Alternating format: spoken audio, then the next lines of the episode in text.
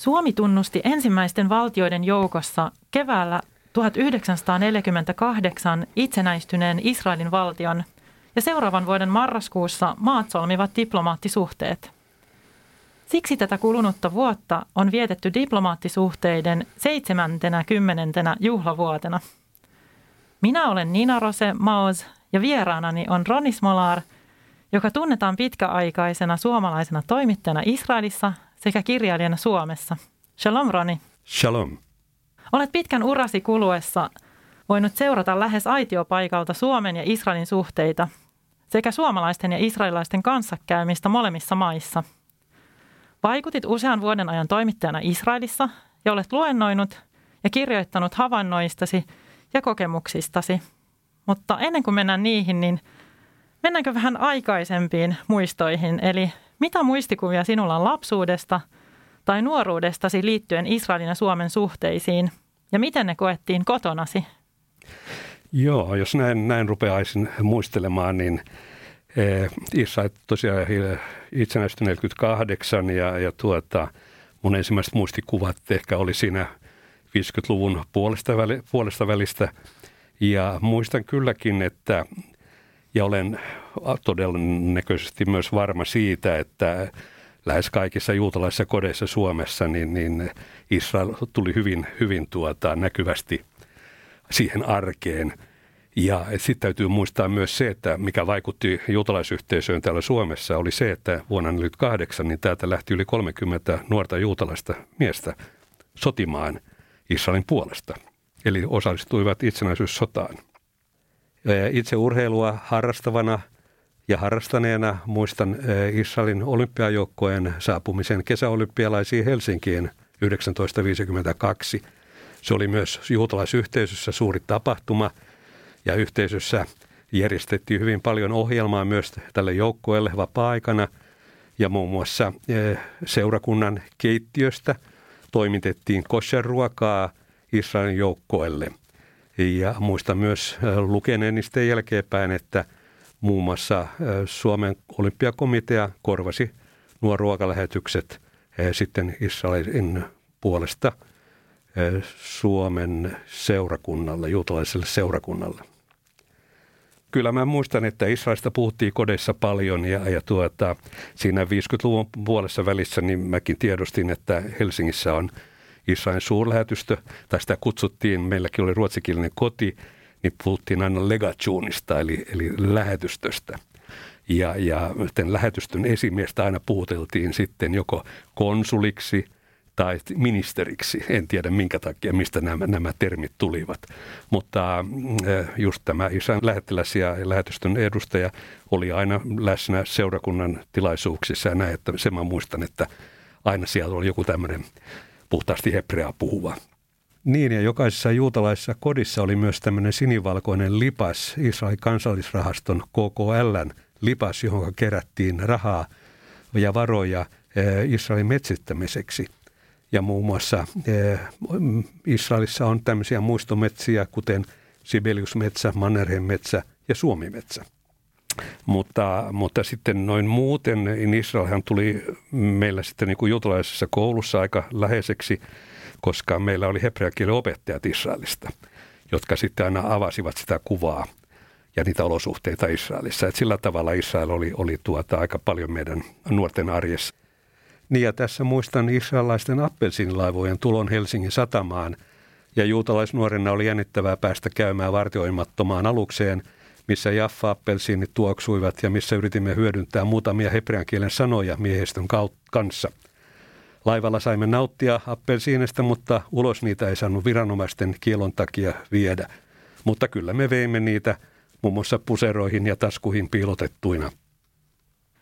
Minulle on kerrottu, että olet vuosien varrella dokumentoinut historiallisia tapahtumia nauhoittain ja kuvaten, ja arkistoistasi löytyy varmasti monta helmeä, Niistä löytynee varmasti paljon kuvaamaan näiden kahden maan suhteiden kehittymistä esimerkiksi virallisten vierailujen muodossa. Mitä niistä voisit kertoa? No joo, mä tietysti aika nuorena rupesin seuraamaan kansainvälistä politiikkaa ja tietysti Israel siinä ohessa. Muistan hyvin, että vuonna 1956 syksyllä oli kaksi sellaista tapahtumaa, jotka, jotka niin kuin jottika yhteydessä mä sain herätyksen. Eli oli Suetsin kriisi, missä Israel oli mukana, ja oli, oli Egyptiä vastaan, ja oli sitten tuo Unkarin kansannousu. Ne oli semmoisia, jotka, jotka tuota, veti mut heti puolensa ja tuota, osa opin tuntemaan kansannousun näitä johtajia ja muuta. Eh, mutta siitä 50-luvun puolesta välistä mä en ihan tarkkaan muista eh, Israelin ensimmäisen presidentin vierailua. Hän oli täällä muistaakseni, näin mun on kerrottu, 54-55, Yitzhak ben Tzvi. Että hän olisi ollut ensimmäinen virallinen vieras Israelista täällä näin. Ja, ja tuota, eh, täytyy muistaa, että silloin kun Israel oli itsenäistynyt, niin aika pian myös Suomi ja Israel löysivät toisensa. Molemmat olivat kuitenkin kaksi, kaksi pientä maata, valtiota, jotka etsivät niin omaa elintilansa ja tunnustusta. Ja, ja näin ollen, niin puhumattakaan, että maiden liput oli, olivat sinivalkoisia tai ovat sinivalkoisia.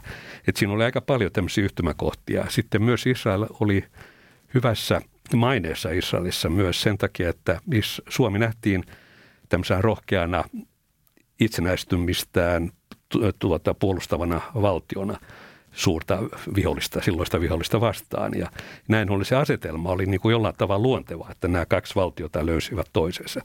Mutta mitä noihin nauhoituksiin tulee, niin tuota, ensimmäinen, minkä mä muistan ja josta mulla on tosiaan lehtileikkeitä ja nauhoituksia, oli Israelin ensimmäisen pääministerin ja oikeastaan tämmöisen perustajaisän David Ben Gurionin vierailu vuonna 1962 syksyllä täällä Suomessa – ja hän tuli tänne vaimonsa Paulan kanssa ja lehtikuvassakin, mikä mulla on, on jäljellä, niin tuota, siellä hän, hän sai melkein valtiopäämiehen vastaanoton. Siellä oli rullattu auki punainen mattokin jopa ihan por, tuota, lentokoneen portaille. Ja vastassa oli sekä pääministeri Ahti Karjalainen että ulkoministeri Veli Merikoski. Ja on, näkyy siinä kuva, uutiskuvassa myös. Ja sitten mä olin nauhoittanut radiossa ollutta uutispätkää tästä tulosta. Mikä oli merkittävää kanssa, ja se selvisi mulle vasta vuosia myöhemmin, että hänellä oli myös hänen henkilökohtainen sihteerinsä mukana, Yitzhak Navon, josta tuli Israelin viides presidentti myöhemmin sitten.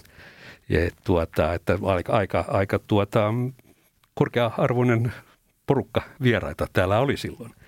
Mutta mennäkseni noihin vierailuihin, niin tietysti ne vierailujahan tapahtui myös toistapäin oli 50-luvun puolessa välissä perustettiin myös Suomi-Israel ystävyysyhdistys ja sen puheenjohtajaksi tuli eh, monikertainen ministeri, eduskunnan puhemies Koa Fagerholm.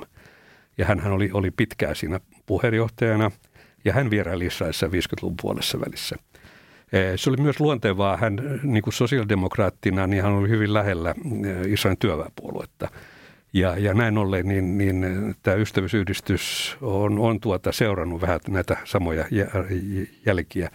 Eh, hänen seuraajansa oli sitten Arvo Salo, myös demaripolitiikko ja, ja kulttuurihenkilö, kirjailija ja, ja näin, mutta todellakin niin eh, Rafael Paasio lähti sitten vuonna 1967 Israeliin.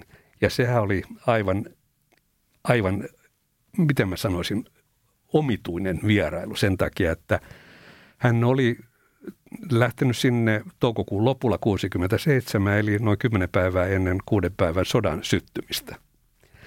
Ja tuota, hän oli siellä, oli vierailunsa kolmantena päivänä, Israelin pääministeri Levi Eshkol otti hänet vastaan ja, ja hän, siellä oli Jerusalemissa oli Suomen liput katukuvassa ja näin edelleen. Ja, ja tuota, hän liikkui siellä tosiaan niin kuin virallisena vieraana – ja, ja tuota, mutta kolmantena päivänä, kun hän kävi sitten muistaakseni kirjattana Vim suomalaisessa kibutsissa siinä Jerusalemin rinteillä, niin yhtäkkiä sinne tuli viesti, että hän on parasta poistua välittömästi.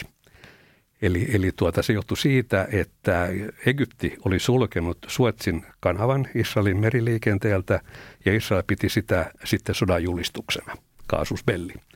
Ja tuota, siinä olikin tekemistä koko viikon vierailu tuota keskeytettiin. Hänet vietiin nopeasti lentokentälle takaisin. Kone oli odottamassa ja, ja pääministeri Skoll oli häntä saattamassa ja siellä soitettiin kansallislaulut laulut vielä ja Paasio patti nopeasti koneeseen ja pois.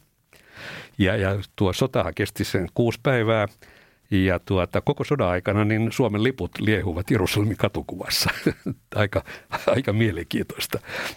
Ja to, toinen tämmöinen omituinen vierailu sitten, joka liittyy myös tuohon kuuden päivän sotaan, niin Suomen puolustusvoiman komentaja, kenraali Yrjö Keinonen, oli ollut siellä vähän ennen Paasiota, taisi olla kai pari viikkoa aikaisemmin. Ja hän kuitenkin sotilaana, ammattisotilaana, hän oli tutustunut eri joukko-osastoihin, aselajeihin ja käynyt, käynyt tuota eri varuskunnissa ja näin edelleen.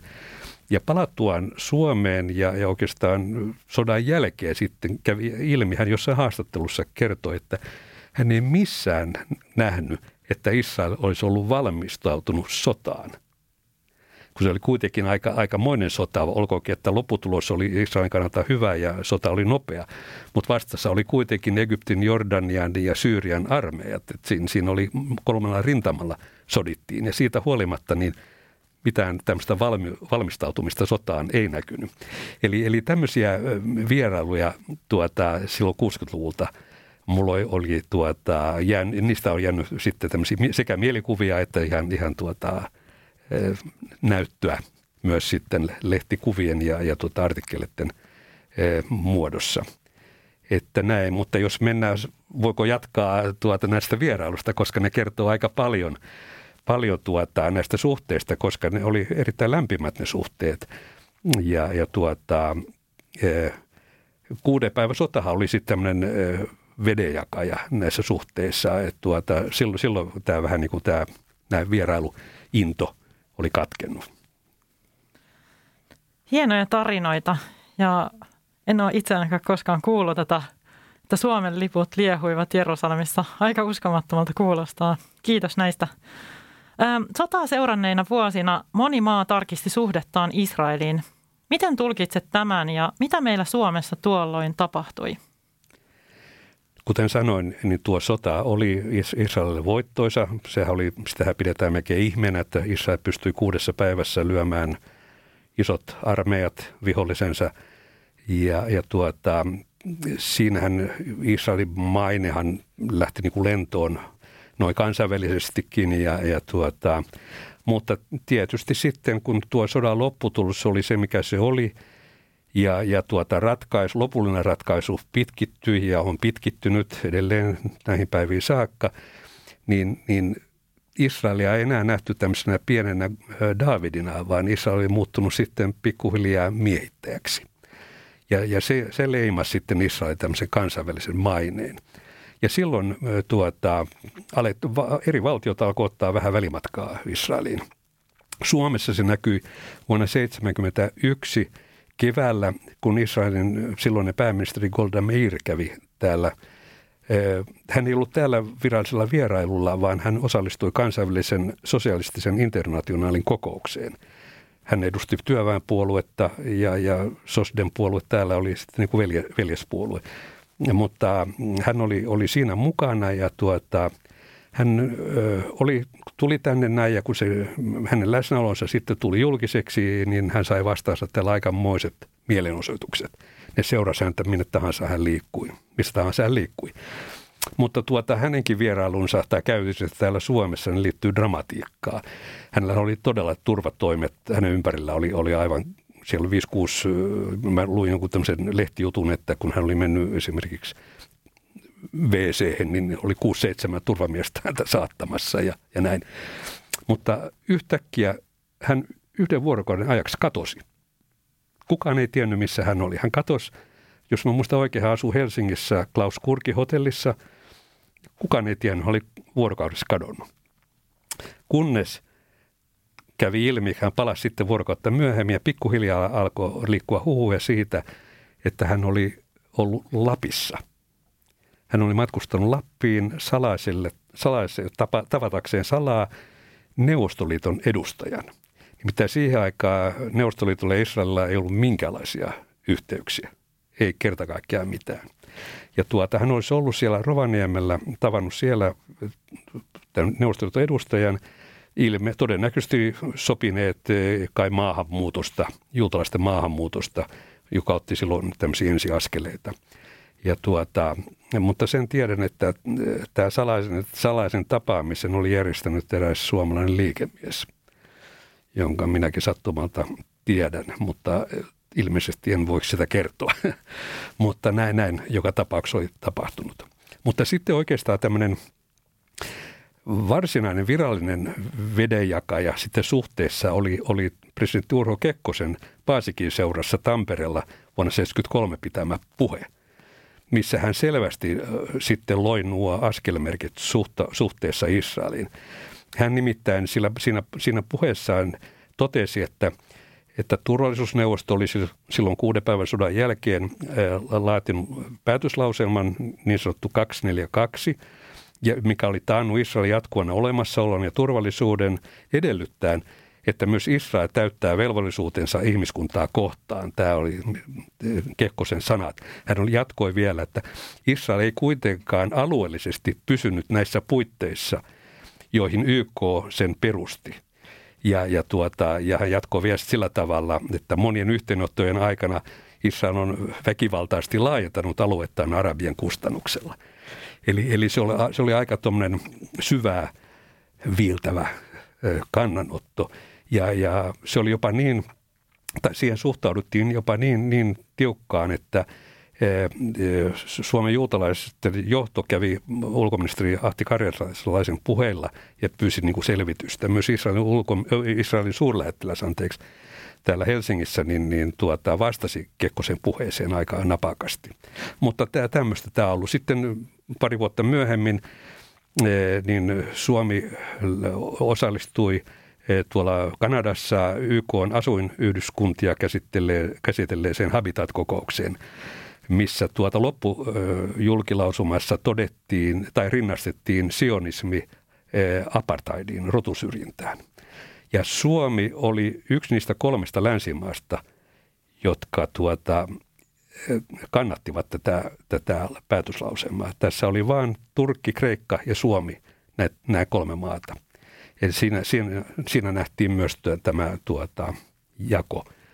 Ja sitten tietysti huippuna oli sitten kuuden päivän sodan sankari Moshe Dajani, joka oli ulkoministeri. Hän tuli Suomeen silloin 78 keväällä ja kukaan Suomen valtiojohdosta ei suostunut ottamaan hänet vastaan. Kekkonen pakeni e, tuonne Pohjanmaalle kalastamaan ja, ja, tuota, ja, ja pääministeri Sorsa oli todennut vaan, että, että hän ei viitsinyt tavata Dajania. Eli tämmöistä on tapahtunut. Paljon tarinoita. Puhutaan sitten näistä rauhan sopimuksista – Paikan päällä toimineena lehtimiehenä saatoi 1980-luvulta lähtien seurata myös eri rauhanpyrkimyksiä. Niistä ehkä merkittävin on ollut niin kutsuttu Oslon rauhanprosessi, joka tähtäsi palestiinalaiskysymyksen ratkaisuun. Mitä voisit siitä kertoa? Joo, no merkittävin rauhanpyrkimys oli no tosiaan aina, aina siis kohteena oli Israelin ja palestinalaisten välisen kiistan selvittäminen. Yhdysamerikkalaiset oli hyvin paljon siinä välitteinä, mutta se ei koskaan onnistunut. Niitä välittejäkin oli aika monta tuossa matkan varrella. Mutta sitten Sala, niin lähti liikkeelle Norjan aloitteesta tämmöinen rauhan tunnustelu, jota kutsuttiin sitten Oslon rauhanprosessiksi silloin, kun se julkistettiin.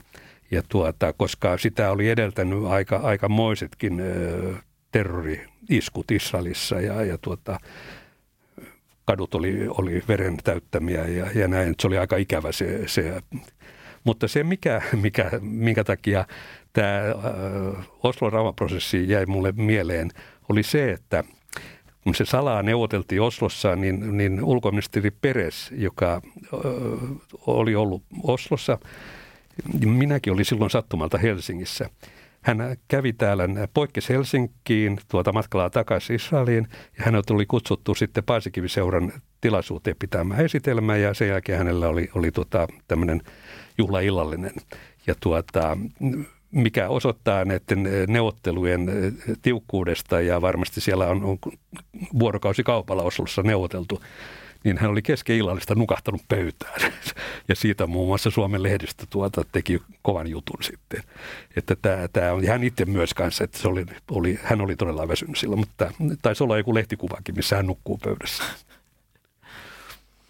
Mitä muuta muista diplomatiaan liittyen? Puhuit tästä, että suurlähettiläitä kutsuttiin ministereiksi silloin lapsuudessasi ja olet kuulemma tutustuttanut monia Israelin suurlähettiläitä Suomeen jo ennen heidän saapumistaan uuteen asemapaikkaansa. Kerrotko lisää? Joo, siis tietysti mä olin ainoa suomalainen lehtimies Israelissa Jerusalemissa ja, ja kyllä siellä tietysti kun mä asioin myös ulkoministeriössä ja oli eri tämmöisissä tiedotustilaisuuksissa, niin tuota, he ajattelivat, että he saavat multa sitten aika paljon tietoa Suomesta ja, ja siellä oli tosiaan näiden vuosien aikana, mä olin kuitenkin 22 vuotta siellä, niin kyllä mä varmasti joku puoli tusinaa suurlähettilästä briefasin ja, ja tuota, Yksi, joka jäi mulle mieleen, oli tuota Israelin ensimmäinen arabitaustainen suurlähettiläs. Ali Jihie, joka oli täällä näin, taisi olla 80-luvun loppupuolella, jo vai 90-luvun alkupuolella. Ja tuota, siellä, kun mä istuin, hän, mä olin hänen luonaan siellä pienessä kylä, arabikylässä, missä hän asui, ja kerroin hänelle Suomesta ja näin poispäin, ja yhtäkkiä tulee puhelu hänelle, ja hän sanoi, hetkinen, hetkinen, ja vastasi ja kovasti kiitti, kiitti, kiitti sen puhelun aikana. Ja sitä kertoi mulle, että se oli Yitzhak Rabin, pääministeri, joka oli jossain ulkomailla matkoilla. Soitti hänelle ja onnitteli häntä tästä nimityksestä suurlähettiläksi Suomeen.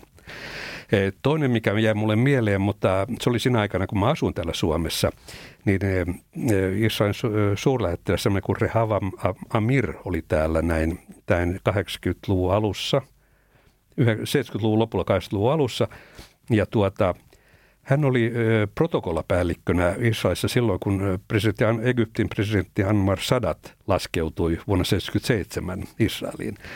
Ja tuota, hän, tämä suurlähettiläs niin tuota, näkyy siellä portailla sitten aina. Ja tuota, että nämä, nämä tämmöistä jäänyt mieleen. Mutta kyllä niitä on ollut, ollut aika paljon. Oli semmoinenkin suurlähettiläs, joka osasi ruotsiakin aika hyvin – jolla oli ruotsalainen vaimo, joka oli tällainen suurlähettiläinen, Lador muistaakseni.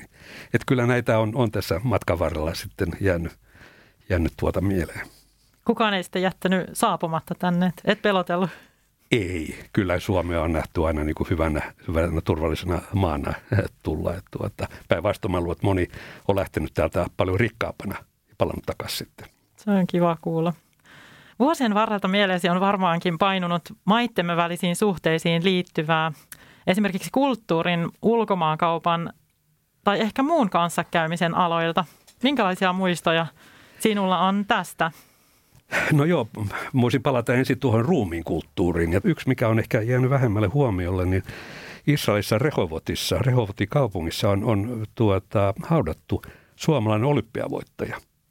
Pariisin olympialaista vuonna 2024 niin Elias Kats, niminen Suomen juutalainen, joka yhdessä Paavo Nurme ja Ville Ritolan kanssa juoksi silloin. Ja hän voitti kultaa ja hopeamitalit noissa kisoissa. No sitten semmoinen kanssakäyminen, mikä myös liittyy osittain kulttuuriin, mutta myös urheiluun, on se, että Suomen juutalaisethan ovat aina osallistuneet myös Israelissa joka neljäs vuosi järjestettävään järjestettäviin makkabiadeihin, eli juutalaisiin olympialaisiin. Ja sieltähän on myös tuotu vuosien varrella mitaleita.